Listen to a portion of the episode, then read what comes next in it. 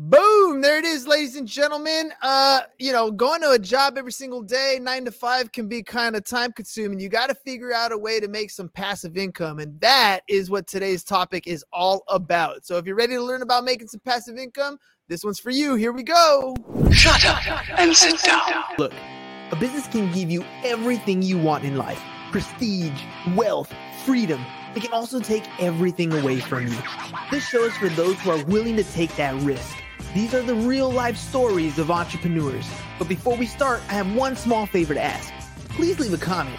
It can be advice, critiques, tips, feedback, or share this with someone because your engagement is the most valuable and most powerful form of social currency. So thank you, and welcome to another episode of Business Boss. All right, if you have extra cash just sitting in an account somewhere, you're literally losing money. You put that money to work now. And there are many asset classes that you can choose from, but if it's passive investing that you're looking for, then today's episode is for you.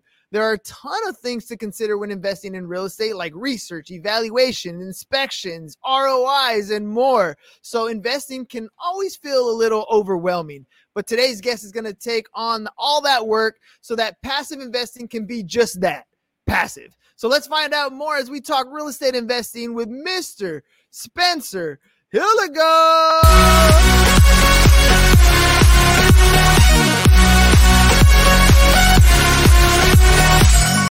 All right, I told you we were going to have some fun, Spencer. Welcome to the program.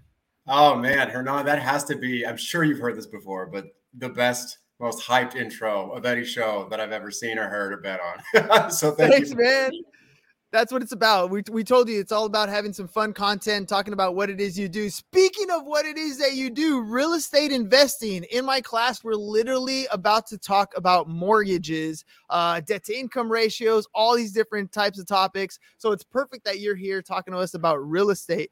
Tell me a little bit about your background. How'd you get into this space? Yeah, I mean, I'll tell you, I never in my life thought I would wake up every day and say I'm a full time real estate investor. I grew up playing in a bunch of bands and punk and metal bands, hence all the, the tattoos that people don't typically see underneath the collared shirts. Um, my dad was actually a broker uh, in real estate for 30 years. So he, uh, I grew up out here in the Bay Area, California, um, born and raised in Redwood City. I live in Alameda, which is just on the other side of the Bay Area. If you don't know the Bay Area, California well, and I worked for his business as a teenager, even younger than that you know, he was making me do, you know, preparing houses for sale or rental uh, at a young age. Uh, and at the time, I, I really didn't like that. Um, I thought it was more fun to hang out with my friends, of course. And in Silicon Valley, where I grew up and I'm living now, it's not exactly cool to tell your friends that you work for your dad's real estate company. The, the cool thing to work on is working at tech companies. So that's ultimately where most of my career took me. I joined uh, fintech or finance tech companies. I was there for 13 years across five companies. Uh, I was never wanted to be a manager necessarily, never wanted to get into leadership. But that's basically what happened. I mean, I, I found myself kind of stumbling into a company and then got the right mentor uh, and ultimately met a couple others along the way, worked incredibly hard and got up to the point where I was about 20, 25, 26, leading teams of 200 plus people and at the time, I thought that was, you know, I was pretty cool. You know, I thought I had really accomplished it. And in hindsight, I was so far over my skis. You know, like at the, like I took some big learnings from that period of time because it was tough and it was not. It was a rough period of time. Um, the one other thing I was going to share briefly, Hernan, before I you know, pass it back to you for a moment, is that now what we do at Madison Investing, and I, I'm committed to, is helping folks kind of get the light bulb moment that I wish I had gotten way earlier. You know, I was working hard, 80 to 100 hours a week in tech companies for 13 years. You know, I have two young kids. I want to be a more present dad like I am now, but it took me too long to get that memo. And my family went through a tough thing we called uh, the dark decade in our family where lost a younger brother to cancer, you know, parents got divorced, a bunch of other stuff happened. And, and unfortunately, we ended up having to make some tough, big downsizing decisions along that journey. Now I want to instill those same principles into the way that we manage the wealth and build wealth for our family and help other people do it too. You know, there's just different ways to think about it. And maxing out my 401ks at my old employer was not necessarily the ticket to financial freedom or passive investing. It was a ticket for me getting locked into a career that I wasn't super excited about anymore for decades, um, and not seeing my my young kids for uh, very often for weeks at a time. So that was a diatribe, but wanted to give you some color behind it. No, and, and I kind of want to hover on that because you grew up in Silicon Valley, right? Uh, Silicon Valley, for all intents and purposes, is the birthplace of social media and a lot of tech companies that are that are there, right? I mean, you, you have Google there, you have a lot of different companies that are, I mean, global companies that are, are that reside in Silicon Valley, and and so I'd imagine growing up there was a pretty affluent community uh, and you have certain expectations. You talked about how it'd be cool to work in tech. It's not cool to work in real estate, but oftentimes you have a lot of successful entrepreneurs that turn to real estate once they've made some of that money to park some of that money in, in those types of investments. Um, and I, I'm curious when you are when you were along the lines of thinking I'm going to go into the tech business uh, did you still have that mentality of we're going to create the next Uber, we're going to create the next Facebook, and that's really why I'm getting into this space to kind of go from zero to hero in like two months' time? Or were you kind of understanding that this is more of a long term play? You nailed it. You completely nailed it. I mean, I, to add to that, I thought I would follow this kind of like I call it like the unwritten Silicon Valley wealth strategy, right? And it's kind of like a lottery, like the Silicon Valley lottery. And you want to join the next big company. It's going to have a massive IPO and everyone's going to pop champagne. And suddenly it's going to absolve all those financial sins along the way. And just to kind of go, you know, full disclosure here from myself, I'll say this is coming from the position of I joined my first tech company as a full time employee when I was going in thinking, okay, I'm going to build up some capital. I'm going to make good income. And I, I took a bet on jumping into a sales role. That first year and a half, I made way more than I thought I would. And I thought I was pretty cool. So I decided to take some time off and do a gap year. I thought that gap year that other people had around the world and some people have now in the US, which is cool, I, that was something that wasn't a big deal for me to take. I not only spent all the money I had, I went into $30,000 in credit card debt. And, and then I had to build back up from there the hard way all the way back from a customer support rep to then leading the team of 200 people five years later. So it's all that stuff I bring up because the glamour that you're alluding to here, Hernan, about like, hey, if I go join the next big company, if it's Uber, Lyft, Facebook, Airbnb, big IPO, we all like the sound of that. But unfortunately, the reality is, is that the people who work in these companies, the employees, they might go in. The only people who are really going to get equity like the holdings, the shareholdings that are going to have a big dollar amount tied to them at exit are the ones who are there and they're so early, they're like a founder or they're one of the early leaders and they have a big chunk of that equity. Most people aren't going, even if they are there for the exit, it's not life changing money. And so it doesn't set someone up for most people if they even get at that company to where it's going to somehow get them the, the, the ultimate get out of jail free card and set them up for life. And so I think that was very much a strategy that uh, explicitly or even subconsciously we were running with for quite some time. And, and Jennifer, who's my wife and my co-founder and COO at our company, she had her own career too. You know, you have to have, at least in these pricey markets like the Bay Area, you, you got to have dual income oftentimes. Even if you're making good income for one, you got to have two coming in if you want to start a family and buy a house and all these big milestone stages. And so I just I want to share that with people too, because you, you can think that you're winning, you can think that you're playing the game right. But ultimately, I really wish that I had seen that real estate not only is cool for my definition now, it would have catapulted us. Uh, we would have like saved a decade. We would have gone so much faster buying anything in 28 uh, 2008 2009 when I was sitting renting the most expensive apartment I could find in Denver, thinking I was pretty cool, and I was living in Colorado, if I had bought even a single family home or house hacked, buying a, a duplex and live, you know, living in one, renting out the other, these are all things that you know my younger years people can do, and I wish I had done. you can't handle the truth. That's it, right? That's the reality of the life that we live in though. We kind of we we believe one thing when we're younger, thinking we're making the right moves, and then hindsight is always 2020. It's it's what we see later on down the road. But at least we get to take these life lessons and kind of pass them on, right? And this is what you're doing with the real estate investing side. Uh, teaching people, especially in today's market where interest rates are rising, the real estate market is not doing as hot as it was, you know, even six months ago. And so people are, are getting in a position like I know right now, you talked about having 30,000 in debt, right? There's people who've made a lot of money over the last few years.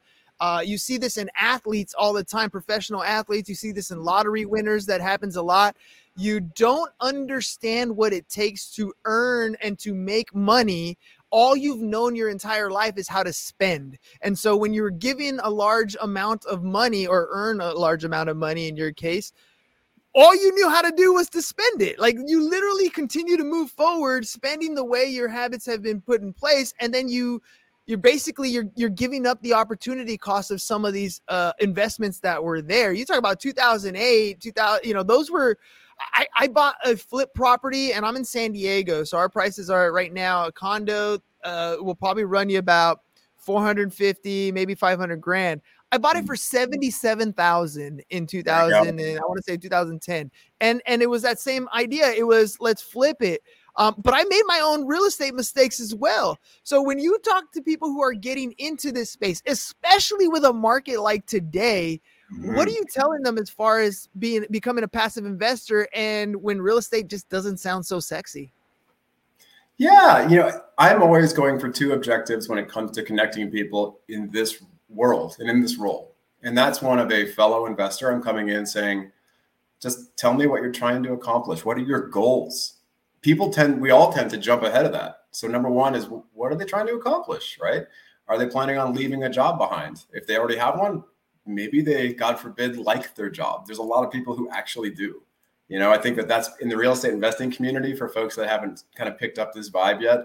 A lot of folks tend to go pretty hard and critique, and they're kind of ruthless about the corporate world. Frankly, I had a much more positive experience in the corporate world than that. Um, there was brutally hard times, like anything else, but I think that I had a really good experience there. So, so what's someone's goal? I mean, are they trying to go and quit and pivot and do, you know, sit on a beach full time, I mean, they're going to get bored if that's the case. I'll tell you right now. But like, I think that ultimately, maybe they want to stay in their job, maybe they want to pivot. So, what's your goal? Number two is I just try to educate them and encourage them to do the same. Because to your point, exactly, Hernan, I mean, kudos to you on buying a 77K property in a market like San Diego at that moment in the market cycle. Um, education is key. And the biggest myth out there I think that just shoots the 99.9% of people that are out there more. Uh, they've never bought real estate in their life or invested in a private deal or a fund. And they sit there reading and devouring content and thinking they're getting ready, quote unquote, for the big moment, the big correction, the big recession, whatever that might be. But they don't actually take action in the form of well try to go do something like like buy a deal. That's the real learning from there. You can educate. I read 24 books in an 18 month period. That was education to me. That was over the top. People don't need to do that. Uh, what, what i would recommend doing i could have read four maybe six. I listened to 400 plus podcasts during that same 18 months when i first got started just like yours right here providing quality education to people who are trying to get started. That you still got to do that. There's no getting around that. But the real education starts when you go out and you start doing stuff. So when I'm talking to passive investors, here's the key question that I ask them first is you can build passive income streams or you can buy them. And I'm oversimplifying this, but I think that's a really helpful decision point that people tell me they wish they had heard earlier. If you have time, but you're limited on capital, and that's mostly folks who are coming out of uh, college or high school. That was me when I was in 30K of, of debt. I had more time than I realized. And if you are, if you don't have kids, I, I, promise you have more time than you probably realize. You don't want to hear that right now from some dude uh, sitting here on the show, but I'll tell you right now, you do. You have more time, you know, than you think. You can go build income streams, and that means putting in some sweat equity, putting in the hustle to do some work on deals yourself. Whether it's like a flip, whether that is a BRRRR project, you know, buy, rehab, renovate, you know, all that stuff, or there's all kinds of strategies you could do you could buy income streams. And if you buy income streams, then it's you better believe you're going to pay for it. You know, so in passive deals, you can go invest in a rental. You can buy a rental and just hold it. It's not fully passive. You're still going to have to manage a manager. Maybe you manage that thing hands on, but it's going to pay you a rent every month. But you got to learn how to do that because here's an example. I bought a $430,000 duplex in Vallejo, California, 45 minutes north of me. And you probably know where that is or not, but maybe some of the audience doesn't. Um, that cash flow 200 bucks a month, still does now. It's gone up in value immensely, but I would go back in time and not do that deal that way again, if at all, because that first purchase of ours, we didn't understand cash flow and cash flow goal setting. And cash flow, I mean, you already know this, but for the audience's sake, that just means I'm going to go put in that we, we put in $100,000 of cash and then we took out a loan, went and bought that property. That same 100K, we could have put to use to get way more mileage in terms of how much cash flow, income, mailbox money, to use the corny term, uh, that would be coming into us every month. And but we didn't understand that yet. We didn't understand what it meant to cash flow invest. So that was an example of you could buy income streams or you can build income streams, and but just don't rush into thinking oh, I'm going to go do a single family because that sounds like a good idea. I heard some dude on a podcast say that, or I'm going to go jump into doing apartments because some dude said that. It's it's even higher level than that. Like, what are you trying to accomplish, and what's the time availability, and what's your motivation? You know, because you got to do it. Yeah, and I think I think this is where mentorship really comes in handy, right? Because what you're describing is how to accelerate your money. That hundred grand when you put it to work, at $200 cash flow, the cash on cash return is not very good. In other words, you, you you described BRRRR, right? That strategy where you're buying something, you're renovating it, you're getting it. But the key part of that BRRRR is that last R, which you're going to refinance so you mm-hmm. can pull that money back out so that your initial investment goes into a deal but you get that money back out so you can put it to work i've made the same mistake a lot not even understanding that right? Not understanding, eh, you know, I love cash flow. Cash flow is great. A couple hundred bucks, a hundred dollars a month is amazing. That could change a lot of people's life. Shoot, that's a filling up your gas tank today type thing, right? But, uh, but it still makes a big difference. But if you could understand how to accelerate the money, money in, and how fast can you get that money back out? And I think that's really some of those big deal investment strategies. When you start talking about, you know, you're over there in Silicon Valley, when you start looking at investors, is I'm going to put money into this deal. How soon can I get my money out? When we you watch Shark Tank, for example, they're all thinking the same thing. I'm going to put my money in. How soon do I get my money back out? And as an investor, that exit strategy is so important. You need to understand how you're getting out of this deal before you get into the deal at the very beginning.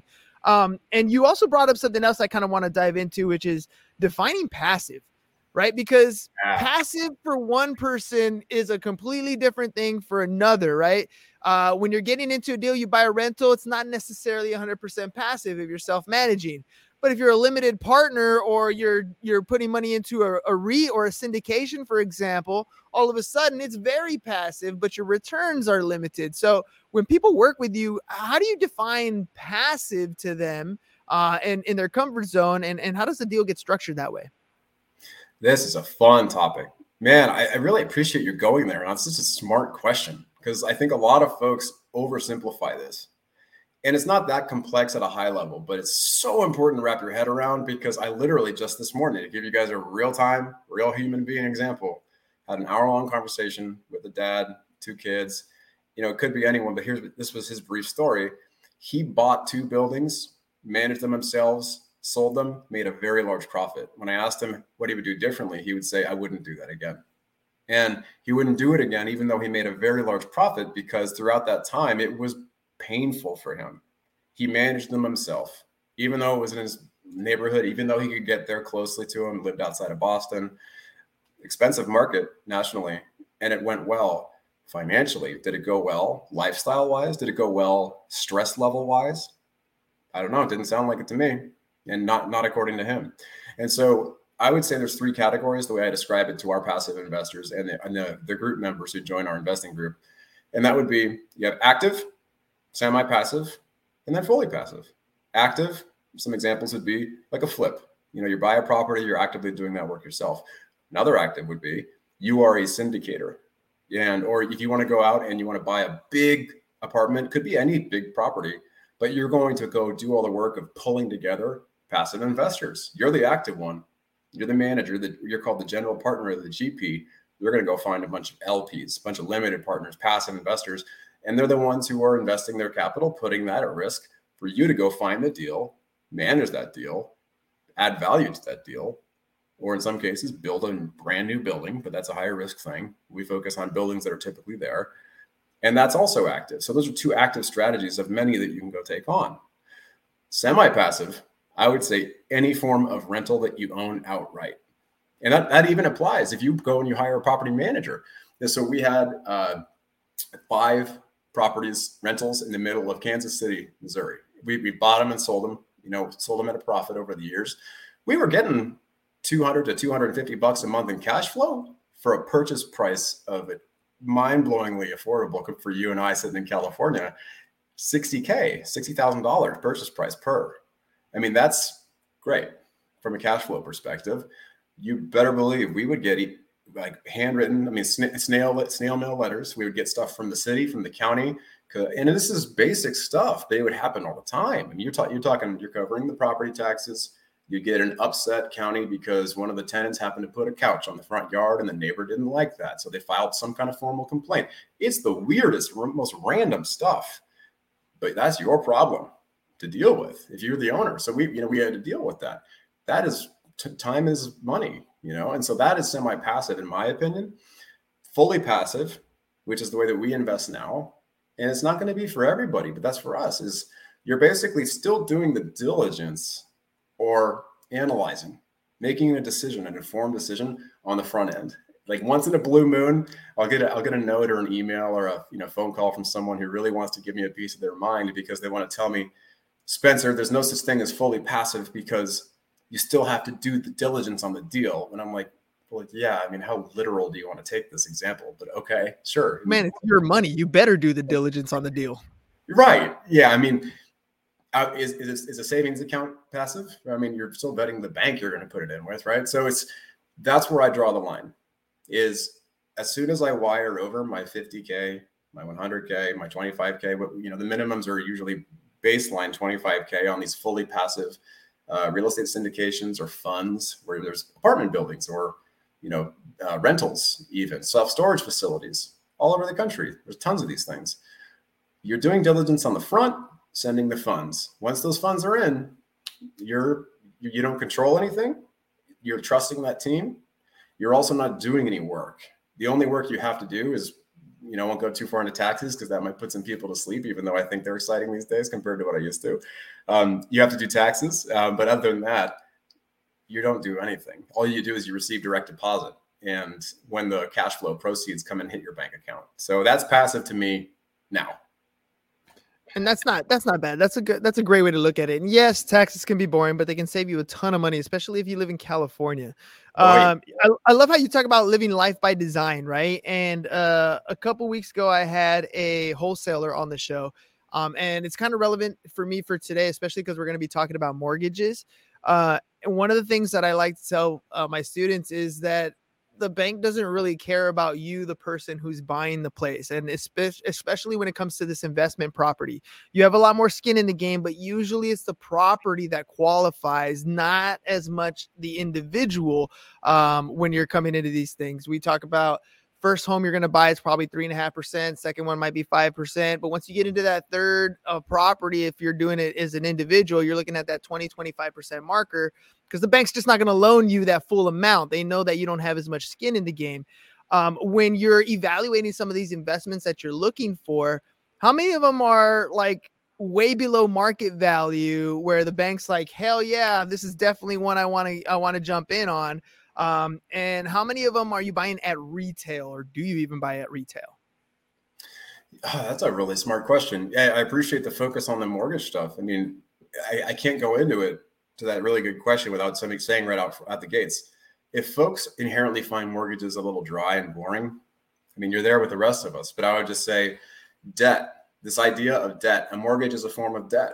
And I used to think like that credit card debt that I racked up when in my younger years of 30K, that's what we call bad debt you know that that stuff has a big interest rate attached so i'm bleeding those interest payments There's also good debt. What you're talking about, and, and I'm so grateful. I mean, your audience is going to benefit greatly from this, uh, and your students are on. Is that good mortgages are good debt often. If they're if they're set up the right way, that's taking on good debt. That's why you see online in forums and posts real estate investors that know what they're doing.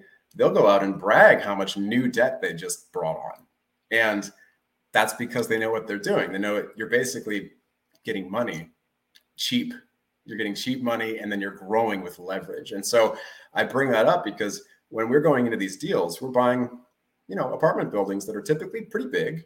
And that means that you're also going to get this is such a counterintuitive thing to your point, man, is that those are bigger. The bigger you go, in a lot of ways, it actually gets easier uh, if you go for a really big property. And so buying like a two unit duplex, maybe even up to a quad um, where you've got four units, that can be harder because they're underwriting you as the individual sometimes if you don't have any other assets to your name or limited assets to your name. On the 100 plus unit apartment building, they're going to look at that building, they're going to look at the business plan behind that. And a lot of times, you know, thankfully, I structure in myself into these partnerships with a very short list of folks who we've built a relationship and I, I joint venture with them. They find the deals in places like Texas and Georgia, uh, you know, in North Carolina, South Carolina, Arizona, anywhere outside of California, basically, um, that has cash flow. They find these deals. Oftentimes, they had to negotiate for them, so they'll be off market. You know, they're not buying retail, and as a result, they've already got the banking relationship dialed in, and that and that lender is going to come in and say, "Oh yeah, we already know how you guys operate, and we're going to give you a loan. It's going to be a really good loan to value, and then so on and so forth." It's really the debt right now in the year 2022 has certainly gotten a little bit more uh, dynamic. Let's just say it that way. Expensive. Uh, a little bit more expensive, a lot more expensive. But I think it, it's so important for folks to step back and look at timescales, big picture. Because if you're getting into the, this hard assets game and you're going to be investing in real estate, start thinking in decades, man. Because this is just a moment in time. It's going to feel painful for a few folks out there. You know, you won't be able to buy as easily. And if my heart goes out to people that are trying to close on their first home, for example, it's a heck of a pricey moment. But man, oh man, debt is a very important concept to understand. And if you can find stuff off market and it's a really big asset and it's going to continue growing in a good market, the lender's going to see that too. So they'll be happy with it and we're just scraping the surface when it comes to debt because uh, once you start understanding the debt structure you realize that oh, when I refinance a property and I take my money out, I didn't actually sell it. So I don't have any capital gains. I don't have any income uh, that's acquired there. You mean I can continue to earn money, go out and buy something else, renovate it, raise the value, refinance. And then you wonder why real estate investors, big names like Donald Trump, don't pay income tax. It's because they understand the rules of how this debt game is played, how this tax game is played, and they play by those specific rules. And I, I, you know, and that's the thing about, you know, when you talked earlier about making decisions and analyzing the deal and deciding that's a CEO mentality. At the end of the day, this is your money. This is your decision. You got to decide whether you want to go passive, whether you, want to go active, whether you want to let your money sit in a bank or not. But you have to understand the rules because you're living your life by design. Whether you design it and it's intentional or it's being designed by your actions, it's your life that you're living by design. Uh, well, Spencer, before we head out, man, I want to make sure if people want to reach out to you, they want to, le- to learn more about investing with you, how can they do that? Yeah, well, thank you so much for the conversation here today, Hernan. This has been a blast, and hopefully the audience got something out of it. Uh, folks can find us at madisoninvesting.com. Um, we actually just launched a new free resource that we're very proud of. We've never done one like this, and we've taken our sweet time getting it out because we think it's just so packed full of valuable stuff for folks. It's a no obligation resource. If they go to our website, it's the blueprint for passive investors. And it's like a seven day email series, and they can learn everything about the basics, the foundational pieces of how we look at deals and how folks can get started as passive investors too.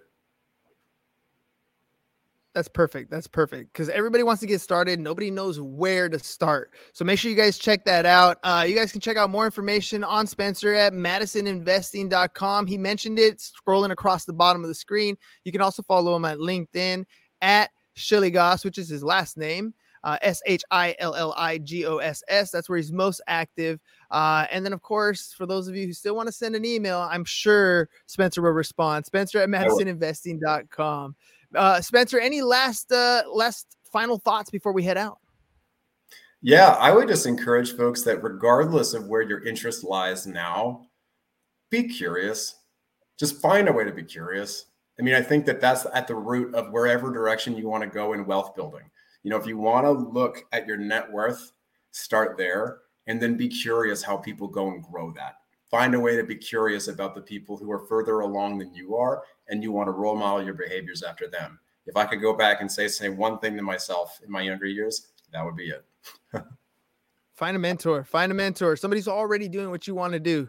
Uh, I, am agreeing with you, man. If I can go back to my 20 year old self, uh, all the mistakes I, I I had a great run, right? It's not like I didn't enjoy my 20s or my 30s, but right. man, I could have made it so much better with just a few tweaked choices here and there.